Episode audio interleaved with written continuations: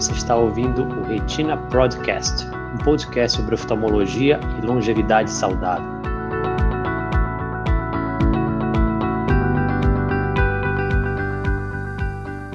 Salve, salve, amigos da Retina Pro, sejam todos muito bem-vindos a mais uma quarta-feira à noite. Estamos aqui religiosamente nas nossas lives às 20 horas, todas as quartas-feiras. Então é um prazer mais uma vez estar aqui com vocês, né? É, eu me chamo Dr. Luciano Norá, para quem não me conhece, eu sou médico oftalmologista, especialista em doenças da retina e do vítreo e também cirurgião de catarata e de retina, né? Então, a, a gente aqui da Retina Pro, né, que é uma clínica oftalmológica que atualmente reside em Belém do Pará, estamos aqui com o intuito de promover saúde ocular e trazer convidados interessantes para a gente discutir sobre os diversos temas relacionado à, à sua saúde visual. Então, toda, toda semana a gente acaba tentando trazer convidados diferentes.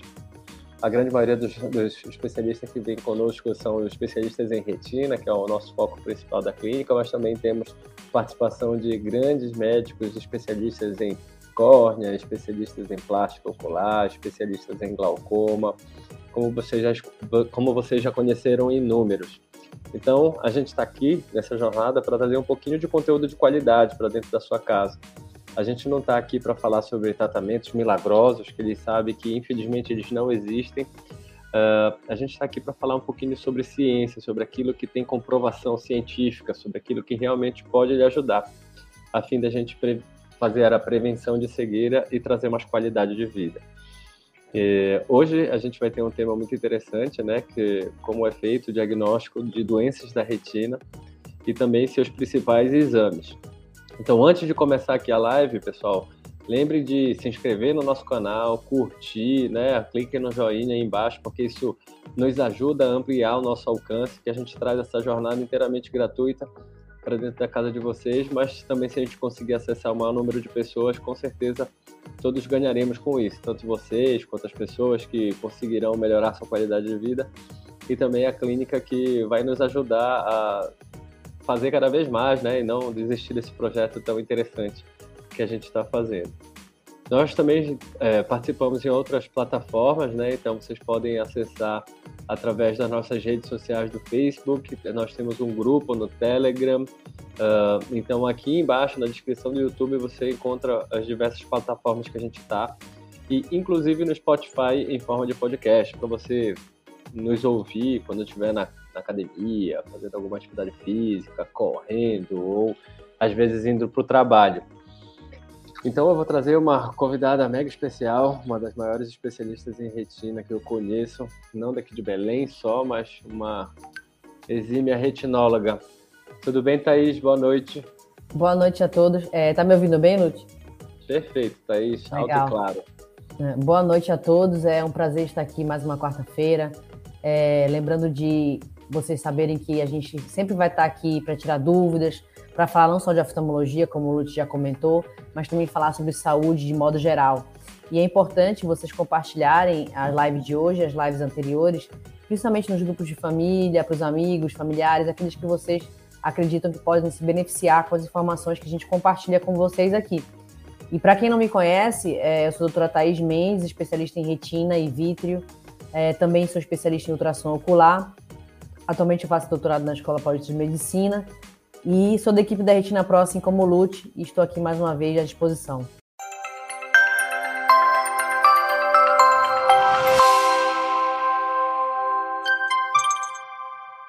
Então, pessoal, a gente vai falar um pouquinho sobre uh, como são feitos os diagnósticos de doenças da retina. Mas, Thaís, para a gente localizar melhor os nossos internautas, a gente sabe que tem muitos que já participam há muito tempo, já conseguem até dar aula de retina. Mas o que é a retina, o que é essa estrutura, onde é que ela fica dentro do olho, enfim, explica um pouquinho para os nossos internautas. É a retina, para quem não conhece, é uma pequena película, né, uma pequena membrana que fica atrás do fundo do olho. Então, imagine que o olho é uma bolinha e a parte da frente do olho é onde tem a catarata, a córnea, as coisas que fazem a, a gente enxergar quando a luz entra, né? Só que ah, para que funcione o, o, a nossa visão, essa luz precisa entrar na cavidade do olho e encostar na retina. Essa retina ela tem um tecido nervoso que se conecta com o cérebro Então imaginem, eu costumo falar para meus pacientes, é como se fosse o filme da máquina, né? Sem a retina a gente não consegue enxergar, não consegue ler, não consegue ver o rosto das pessoas, as cores. Então a retina é um tecido muito fino, muito delicado e ao mesmo tempo extremamente importante para que a gente consiga ver. Então, dentro da retina tem várias áreas. Tem o nervo óptico, que quando tem glaucoma a gente consegue avaliar as alterações que acontecem. E tem a mácula, que é o centro da visão da retina, que é que faz a gente ler, né? Ver os detalhes, a visão de profundidade. Então, para que a gente consiga enxergar, precisa que a retina e a mácula estejam 100% normais. Perfeito. Então, a retina é a parte mais importante do olho. Se a retina fosse um carro, seria o motor do carro, né? E ela está lá no fundo da bolinha. Então, assim, a luz entra e tem que sensibilizar essas células Aí a retina recebe essa informação da luz, manda para o nervo óptico, o nervo óptico manda para o cérebro enxergar. Então é mais ou menos assim que acontece.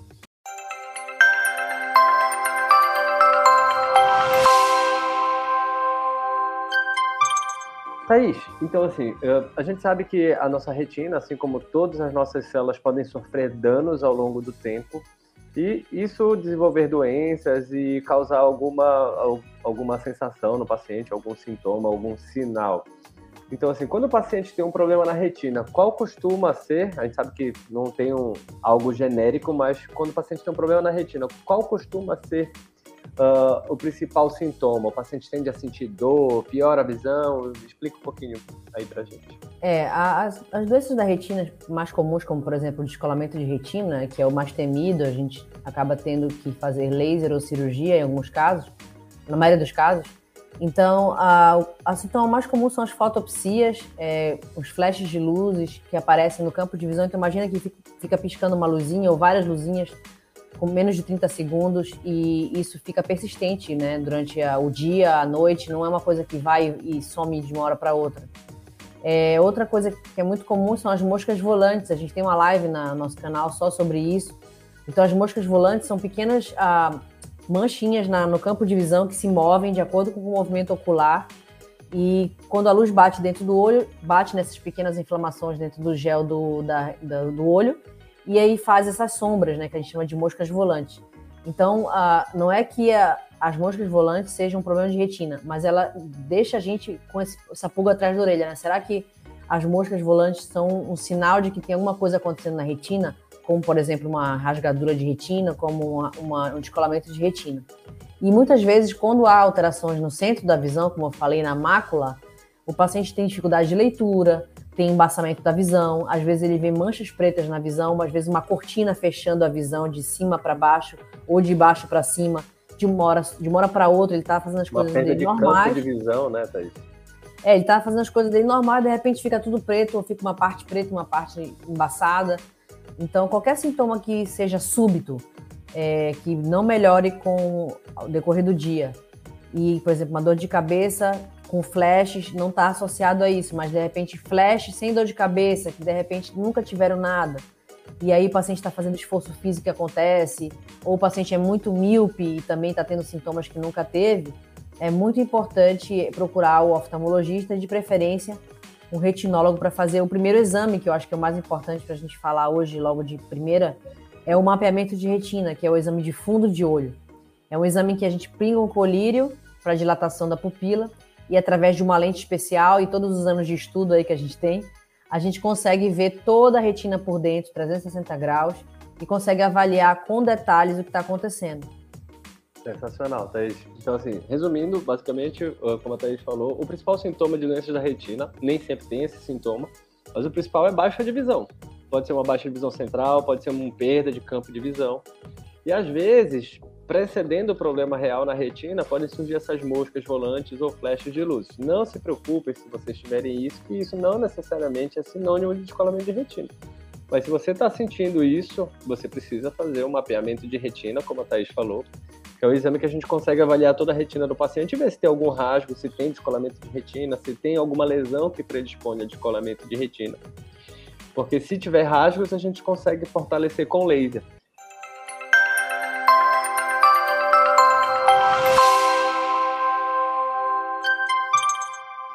Não é uma live de tirar dúvidas, mas é, é algo interessante aqui que a Angelina Nardelli falou assim, ó, Thaís. Podem falar mais sobre branco sem pressão e os riscos de perder a visão? Então, Thaís, explica para Angelina o que é o branco sem pressão, se ele predispõe uhum. a descolamento de retina, enfim. É, Angelina, como a gente está falando desse exame de fundo de olho, que é o exame de mapeamento de retina feito pelo médico, retinólogo, é, ele é um exame que avalia esse branco sem pressão. O que seria o branco sem pressão? É um dos tipos de alterações no cantinho da retina que é genético. Então, o paciente nasce com isso. É, com o decorrer do desenvolvimento do, do olho, ele vai se esticando e pode ocorrer essas partes alteradas na retina.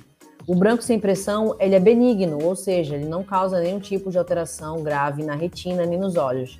É, é necessário fazer exame de fundo de olho uma vez por ano, porque geralmente quem tem branco sem pressão pode ter miopia e pode ter predisposição a ter alterações na retina mais do que a população normal. Como já tem outros comentários aí no chat de, de degeneração látice, é, de alterações que são periféricas, ou seja, não estão no meio da visão, estão no cantinho da retina, que só com o exame de fundo de olho que é possível se ver.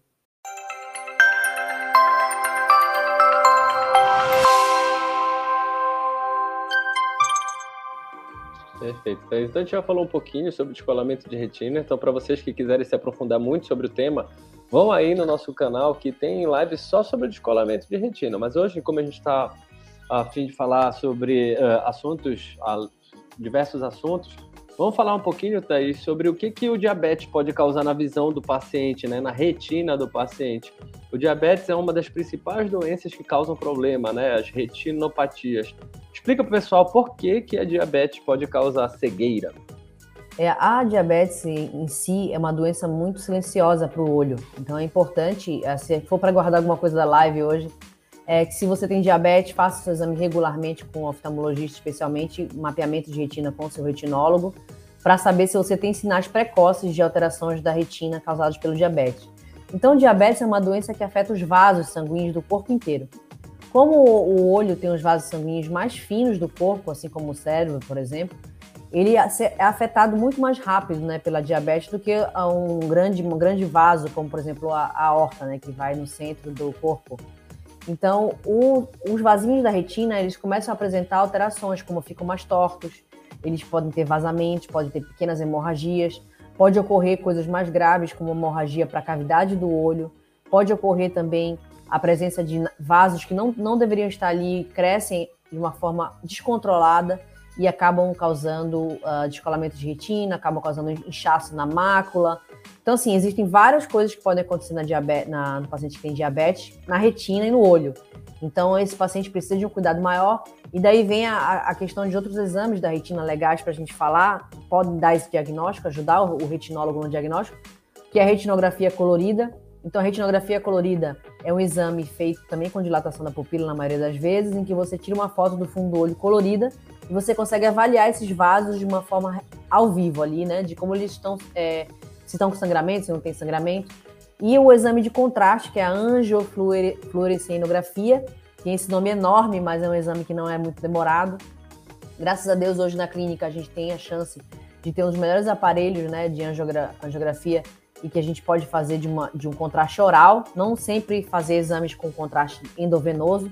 E o contraste oral tem menos efeito colateral, para o paciente que tem diabetes, menos riscos ainda. Então, a gente consegue avaliar a circulação da retina com esses exames e ver se precisa de tratamento com laser, como já foi falado, né? Então, o laser, ele é uma cauterização que pode ser usada na retina para várias doenças e na diabetes é muito comum que a gente faça as aplicações de laser para evitar um sangramento maior.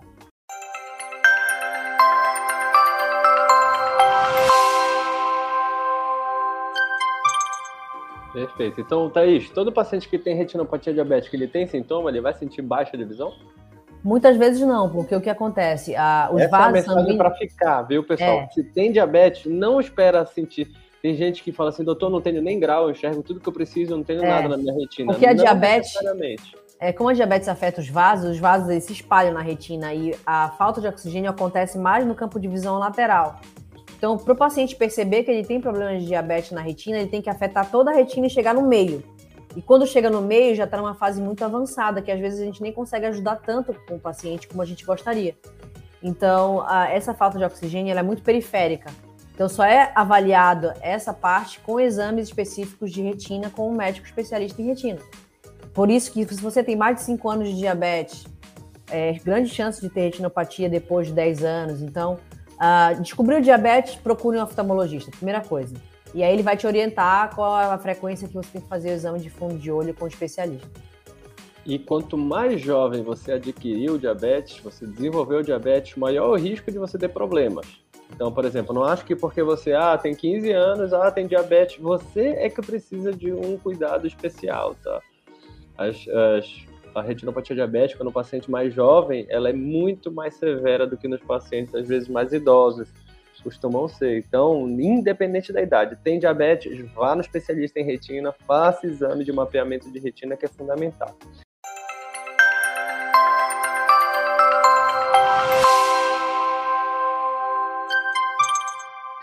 Então, Thaís, para falar um pouquinho dos exames, se a gente examina o fundo do olho do paciente, a gente vê que o paciente tem ali uns exudatos ali ao redor do centro da visão do paciente, o paciente está com uma visão baixa, é, aí a gente faz o diagnóstico. Olha, esse paciente tem um edema macular diabético. Como é que esse edema deve ser avaliado?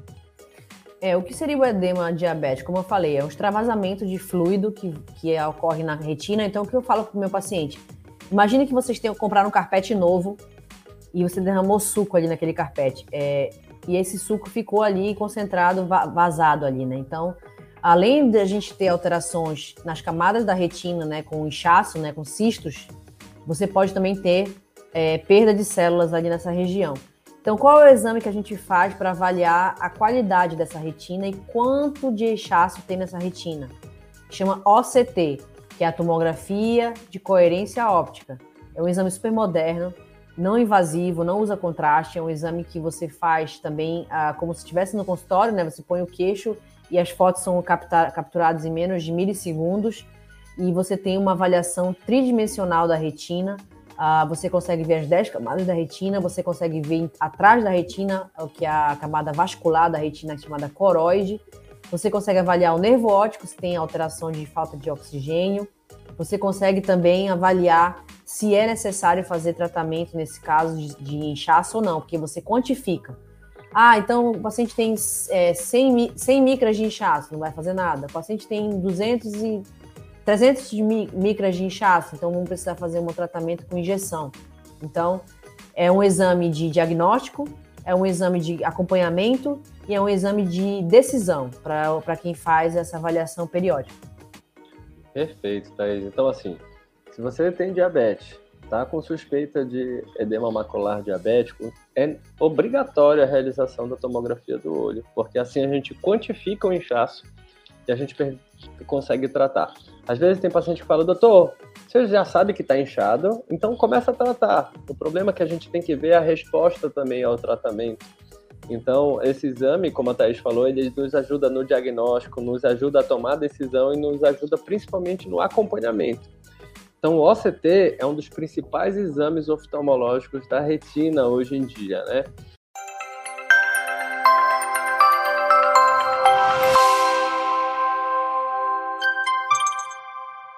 Então, já falamos um pouquinho sobre retinopatia diabética. Agora vamos caminhar um pouquinho para uma doença que é cada vez mais frequente, tendo em vista que a população mundial está envelhecendo, né?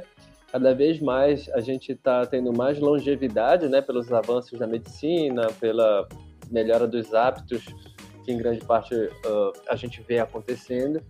É, e também a gente vê que a população está ficando mais velha porque a gente está tendo cada vez menos filhos e tendo filhos mais tarde. Então existe uma doença na retina que ela pode afetar a visão central do paciente.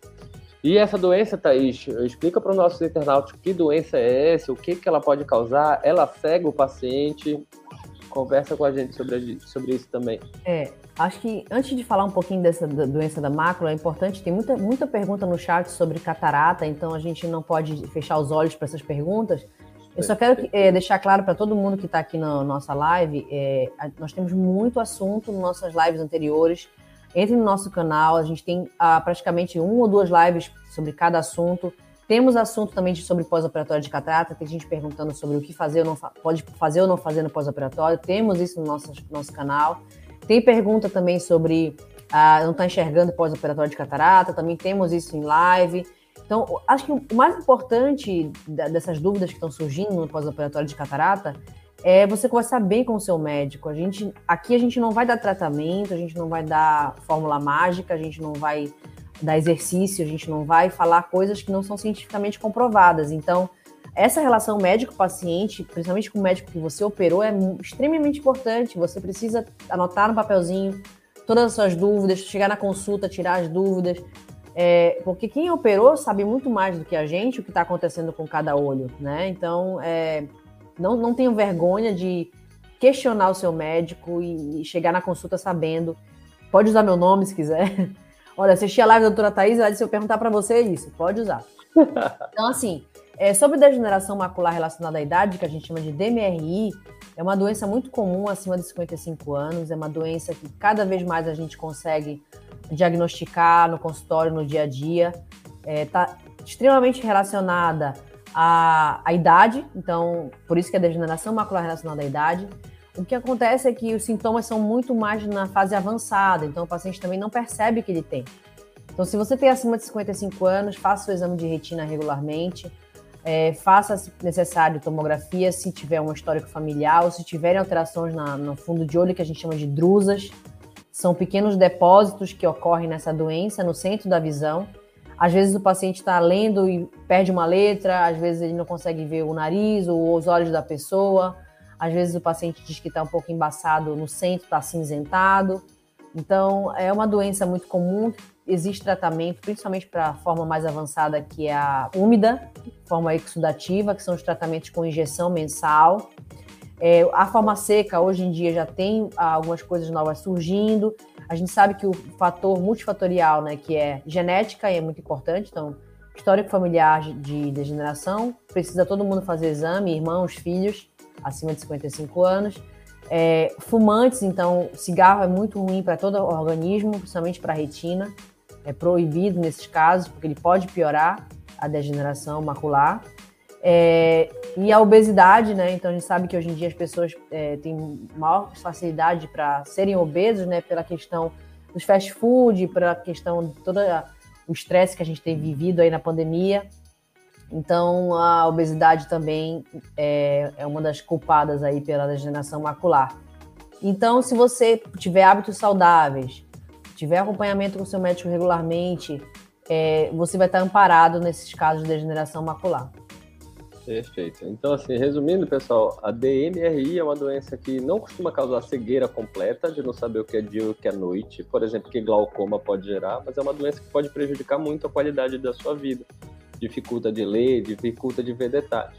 O principal sintoma, na verdade, é baixa de visão, e o tratamento uh, tem que ser sempre acompanhado, e o tratamento é destinado atualmente principalmente para a forma mais grave, embora tenha, uh, estejam surgindo novos tratamentos aí para a forma seca também.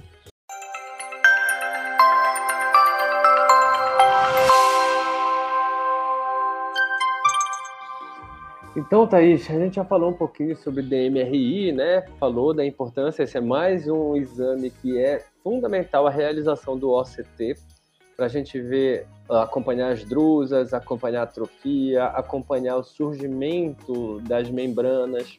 Nós temos na clínica uma tomografia, né, a angiotomografia, que é uma, um exame fenomenal que a gente consegue antever uma possível piora, então acompanhar mais próximo para tratar o quanto antes, porque isso melhora muito a questão de prognóstico. Então, pessoal, OCT é sinônimo de acompanhamento e de tomografia do olho, tá? Thaís, andando um pouquinho mais, quer complementar alguma coisa? Fica à vontade. É, quero, tem muita pergunta no chat sobre sim, cirurgia sim. de retina. Uhum. É, a gente, como retinólogo, é, fica, tem que falar alguma coisa, né? Claro. É, tem uma pergunta sobre óleo, gás. Então, assim, uh, e a pessoa está vendo manchas, né? Então, um dos exames que a gente tem hoje em dia para qualquer tipo de alteração no olho que a gente não consiga examinar o paciente, né, é a ultrassonografia ocular, é, que é minha especialidade também. Eu gosto muito de fazer esse exame, que é a ultrassom ocular. Então, quando a gente tem gás dentro do olho, né, numa, no pós-operatório de cirurgia de retina, é, o gás ele dificulta a ultrassonografia. Então, por isso que o médico não consegue descobrir se tem ou não descolamento de retina no pós-operatório. E também quando tem óleo de silicone, que é um tamponante que a gente usa em cirurgia, a ultrassonografia também dificulta. Então, a, é, é, a ultrassonografia é boa para avaliar paciente que tem catarata muito densa e que não consegue ver fundo de olho, a gente consegue usar ultrassom. Paciente que tem hemorragia é, no, na, na, cavidade do olho por diabetes, a gente quer ver se a retina está colada ou não, também a gente consegue avaliar. Tumores, é, crianças que não conseguem ser examinadas, a gente pode fazer ultrassom, inclusive eu faço mesmo sem sedação. Agora, realmente, quando você tem gás ou óleo, é, é um pouco mais difícil de avaliar com ultrassom, então é preciso ter paciência para a recuperação pós-operatória para que o médico consiga examinar com o próprio mapeamento de retina com a desinflamação do olho, né? E outra coisa importante também que estão aqui falando no chat é se a gente faz consulta online. É, lógico, a gente não está aqui para falar disso, mas fiquem à vontade. No site da clínica vocês conseguem ah, indicações sobre. Não é, não, é, chega uma, não é uma teleconsulta, mas uma teleorientação em que a gente pode discutir sim exames, pode orientar paciente. Então, isso já existe, já é, é autorizado pelo, pelo CFM, que é o Conselho Federal de Medicina, a gente consegue sim fazer. E aí agradeço os comentários aqui, gente querendo viajar para Belém para se consultar com a gente. Então, uh, muito obrigado pela confiança. A gente está aqui para isso, para informar vocês. Então, é, qualquer dúvida sobre retina, vocês podem mandar lá no chat do Telegram, como, como o Lute falou. Assistir nossas lives sobre retina, que tem várias aí para vocês assistirem. Tem perguntas sobre outras doenças de retina que a gente não comentou aqui. Fiquem à vontade de, é, de perguntar lá nos nossos canais.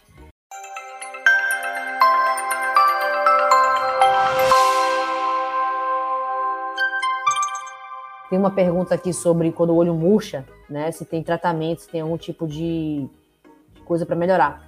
Então, assim, quando você faz várias cirurgias de retina, pode ocorrer uma diminuição do olho, né? Uma, um murchar do olho, né? Pelo processo Ou inflamatório. trauma ocular também, né? É, às vezes trauma, às vezes pós-operatório, múltiplas cirurgias, paciente que é, furou o olho, né? De alguma forma, teve um trauma perfurante. Então, assim, hoje em dia a gente não tem um tratamento é, para que volte o olho a ficar do tamanho anterior, né? Não o que aconteceu? De olho, né? É, não tem transplante de olho, mas assim, é como eu falo, na medicina nem sempre nem nunca, a gente não sabe o que vai acontecer nos próximos 10 anos. Então eu falo, o paciente jovem, não perca a esperança, tenha sempre sua fé, que a medicina está evoluindo, a retina tem evoluído muito. Ou, muitos pacientes procuram a gente para perguntar sobre é, transplante de retina, sobre chip de retina. Então, assim, a, a medicina tá, ela sobe a cada cinco anos é novos exames, novos diagnósticos, novos tratamentos. Então, não percam a esperança e fiquem sempre aqui com a gente, que a gente sempre vai estar passando para vocês as coisas mais novas sobre a medicina é, ocular. Sensacional, Thaís. É exatamente isso, pessoal. Não percam suas esperanças, contem sempre conosco. A medicina evolui todo dia, até os casos que são hoje impossíveis no futuro não serão, se Deus quiser.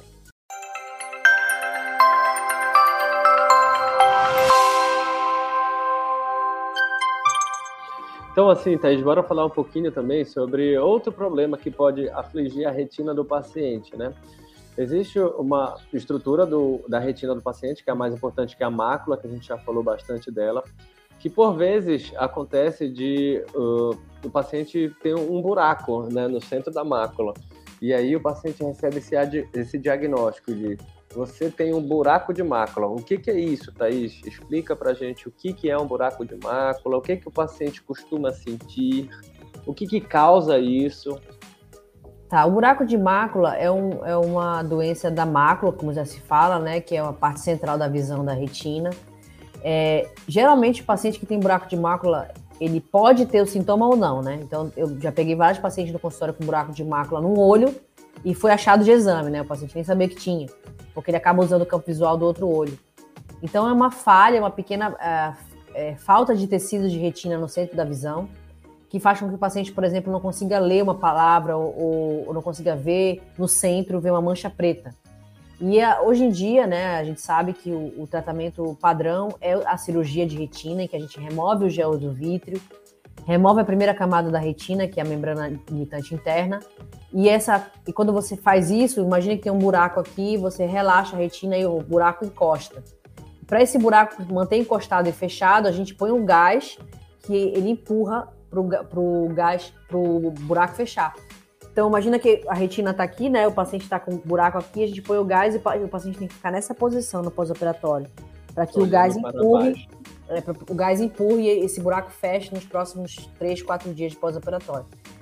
E é uma cirurgia rápida, uma cirurgia que eu gosto de fazer, você sabe, a gente, é, graças a Deus, teve essa formação muito junto, né? A gente, a gente fez a mesma formação e a gente gosta de fazer cirurgia. O que eu gosto de falar sobre isso é que a, o buraco de mácula ele precisa ser operado primeiramente se o paciente tem sintoma, se está baixando a visão dele e se ele é, realmente percebe esse problema, porque muita gente não percebe.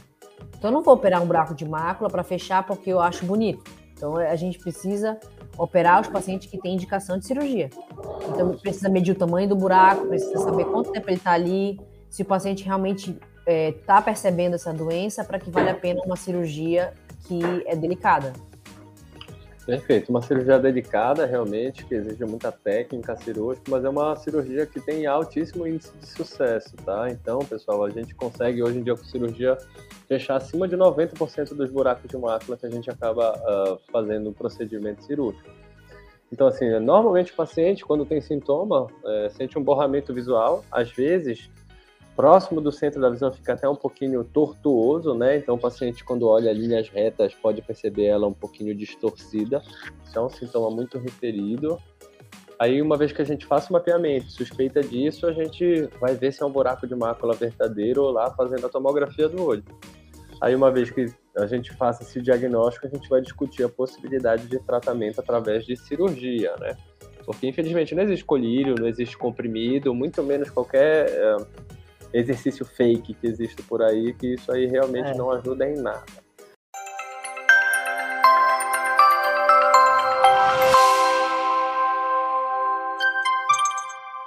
É, existe uma outra doença que é meio que irmã né, do, do, buraco de mácula, que é uma doença que a gente chama de membrana epirretiniana, né?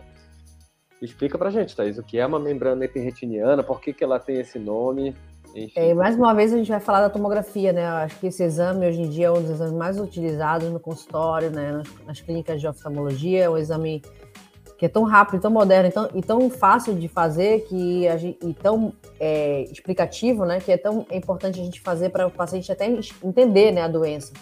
Então é uma película que se forma na camada, primeira camada da retina e que às vezes pode causar tração. Então imagine que a retina está aqui e a película se forma, então ela começa a puxar a retina para cima e causa uma distorção na visão.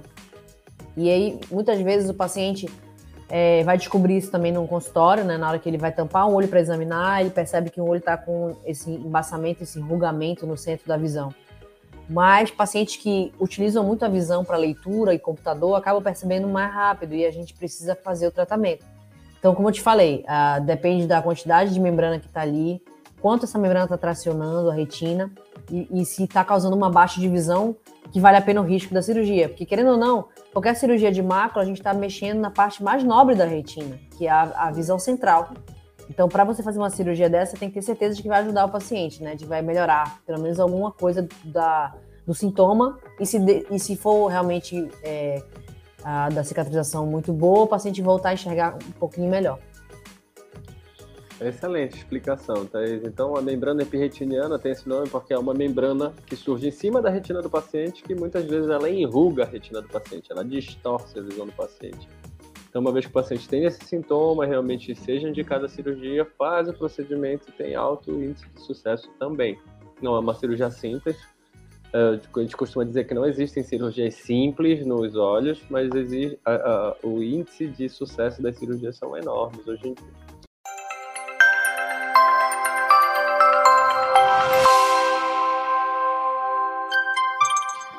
É, vamos falar um pouquinho mais então, Thaís. É, a gente já andou um pouquinho sobre descolamento de retina, sobre diabetes, degeneração de mácula vamos falar sobre um tema também que é importante, que são uh, doenças hereditárias, né? Então, existe uma categoria de doenças da retina que a gente chama de distrofias, que são doenças que o paciente, na verdade, nada faz para tê-la, né? Na verdade, isso é desenvolvido através de uma herança genética.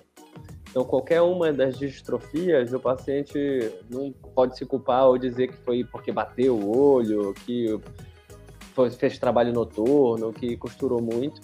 Na verdade, essas doenças, as distrofias, elas surgem por pura carga genética. É, e, assim, Thaís, uma das principais distrofias que tem, a principal distrofia que tem é a retinose pigmentar. Fala um pouquinho para os nossos internautas o que é a retinose pigmentar, quais as células que ela afeta, enfim, explica um pouquinho aí.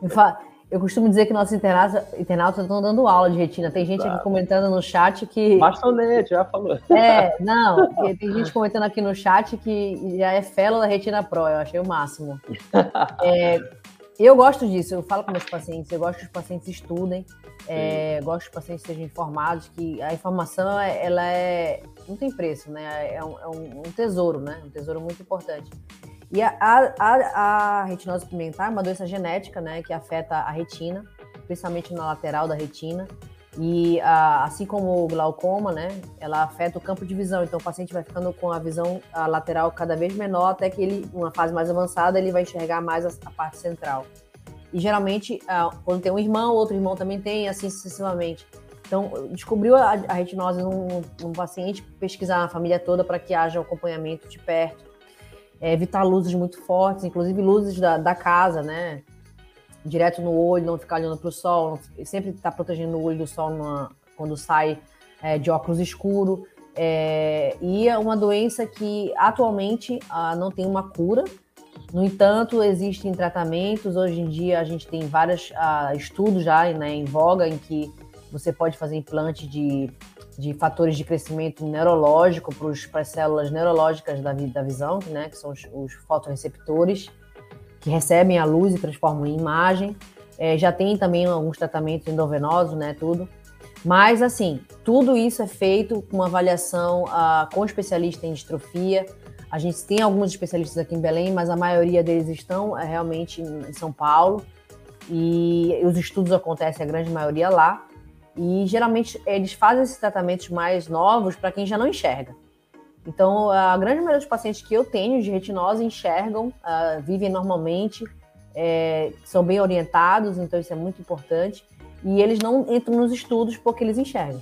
Então, para você chegar nessa fase mais avançada da retinose, demanda muito tempo falta de acompanhamento, é, e geralmente o paciente já chega com a doença é, sem nenhum tipo de acompanhamento, por isso ele acaba levando a cegueira. Excelente.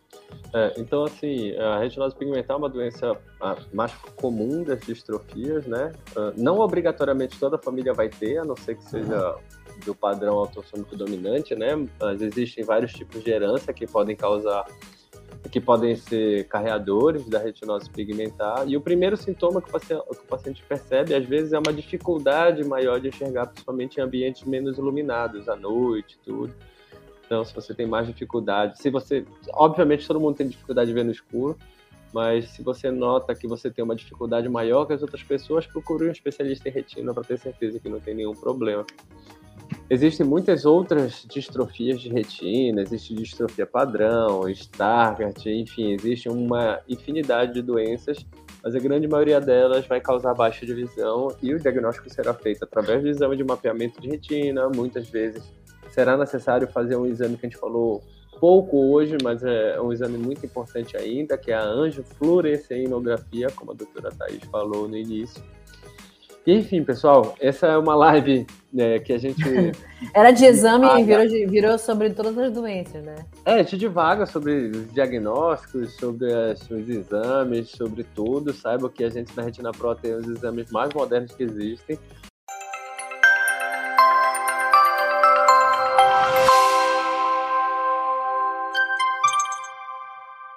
Thaís, está chegando no final. É, dá uma mensagem aí final, alguma coisa que você julga importante, fica à vontade. Olha, tem uma, uma coisa que, antes de eu falar a mensagem final, é importante dizer aqui, é, não tem idade para tratar a retina. É, eu tenho pacientes de 90 anos que eu operei, entendeu? Então, assim, uh, os, 90, os 90 são os novos 70. A gente, tenho pacientes de 90 anos que são superativos, leem, ah, então, assim, eu tinha uma paciente. De... fazem tudo, né? É, eu tenho uma paciente de 92 que eu operei, ela, tava, ela só enxergava de um olho, ela teve uma hemorragia. E eu operei ela com 92 anos e ela andava de cadeira de roda porque não enxergava de um olho, o outro estava com hemorragia. E ninguém queria operar ela por causa da idade. E eu operei ela com 92, graças a Deus, recuperou uma grande parte da visão e ela anda sozinha. Então, isso é uma coisa que. É, tirem esse preconceito de idade, a gente não tem isso na retina, a gente opera e trata pacientes acima de 90 e é o nosso dia a dia. É, para a mensagem final, eu, o que eu gostaria de deixar para vocês é que procurem sempre estar aqui com a gente. É, obrigado àqueles que estão sempre aqui, né? Tem pacientes aqui que a gente já sabe pelo nome, né? Inclusive, meu pai assiste a live toda, toda, toda semana, mesmo quando eu não estou é grande apoiador aí, muito obrigado por assistir.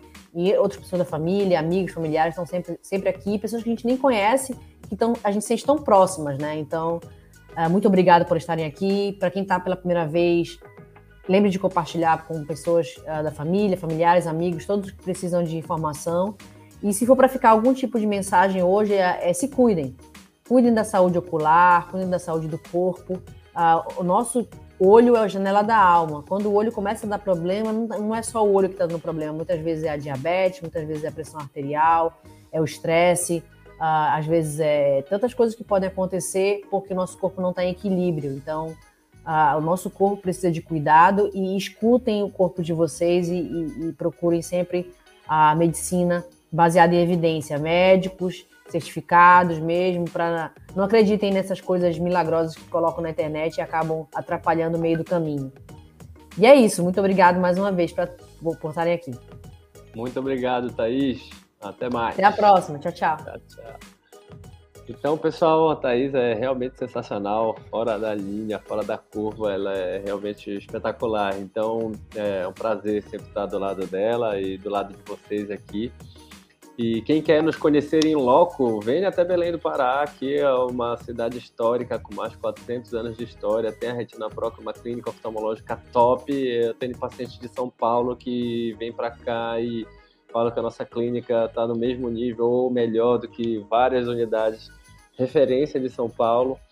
Venham conhecer nosso trabalho, venham conhecer a gente, uh, aproveitem para conhecer uh, a nossa cidade que é histórica, fenomenal, com uma culinária ímpar. Tem o Círio de Nazaré, que é uma festa gigantesca para católicos e não católicos, é algo realmente espetacular. Então é um prazer enorme estar aqui com vocês todas as quartas-feiras. Semana que vem é feriado, quarta-feira, e estarei aqui da mesma forma, religiosamente, no horário certinho, para trazer um pouquinho de conteúdo de qualidade para vocês. Curtam, compartilhem e um prazer enorme participar com vocês uh, sobre a, nessa jornada.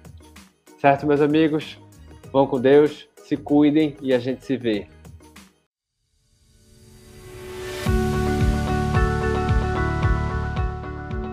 Esse foi o Retina Podcast. Os áudios deste podcast têm origem nas lives que gravamos no YouTube. Para ter acesso ao vídeo, acesse o link na descrição.